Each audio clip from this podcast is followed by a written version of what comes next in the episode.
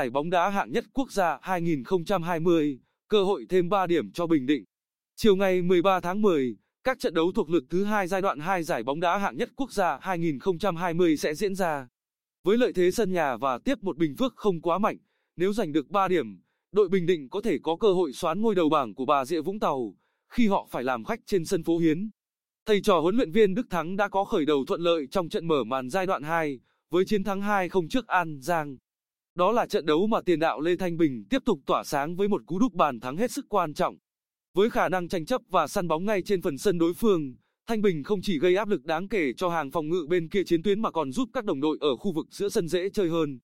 Ở trận gặp An Giang, lần đầu tiên đội Bình Định ra sân với đội hình thiếu vắng cả Bùi Văn Hiếu và Nguyễn Hữu Thắng ở tuyến giữa. Nhưng nhờ sự xông xáo của Trần Hoàng Sơn, Huỳnh Văn Thành, đội bóng miền Tây Nam Bộ khó có điều kiện triển khai tấn công một cách bài bản.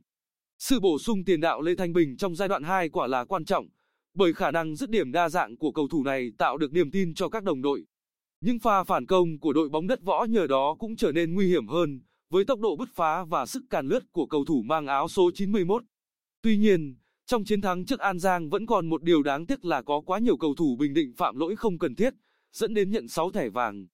Đây là bất lợi không nhỏ khi chúng ta có thể rơi vào tình huống thiếu những vị trí trụ cột ở những trận đấu quan trọng phía trước.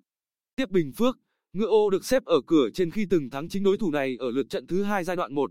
Với mười bảy điểm hiện có, đoàn quân của huấn luyện viên Võ Quốc Huy không còn khả năng cạnh tranh suất thăng hạng.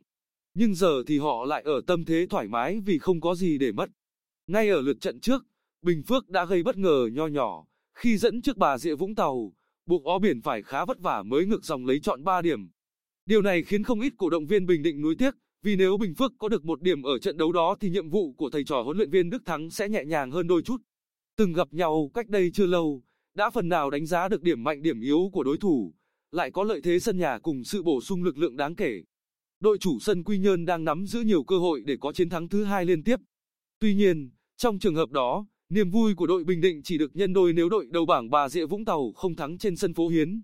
Với việc để thua Sana Khánh Hòa ở lượt trận trước, đội bóng do huấn luyện viên Hứa Hiền Vinh dẫn dắt cũng không còn cơ hội cạnh tranh ngôi vô địch. Nhưng không vì thế mà họ buông xuôi, bởi Phố Hiến đã giữ được phong độ khá ấn tượng trong suốt giai đoạn một. Khi được chơi trên sân nhà, khả năng họ giành điểm trước Bà Rịa Vũng Tàu không phải là nhỏ.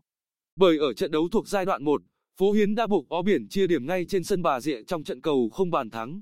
Ở trận đấu còn lại thuộc nhóm A, Sana Khánh Hòa đón tiếp An Giang đã an vị, nên một chiến thắng là điều được dự đoán trước cho đội bóng Phố Biển. Dẫu vậy, khó khăn về tài chính vẫn đang khiến nội bộ Sana Khánh Hòa lục đục. Nếu vẫn chưa thể giải quyết thỏa đáng những yêu cầu từ phía cầu thủ, đội bóng này có thể phải trả giá bằng những kết quả không như ý trên sân cỏ.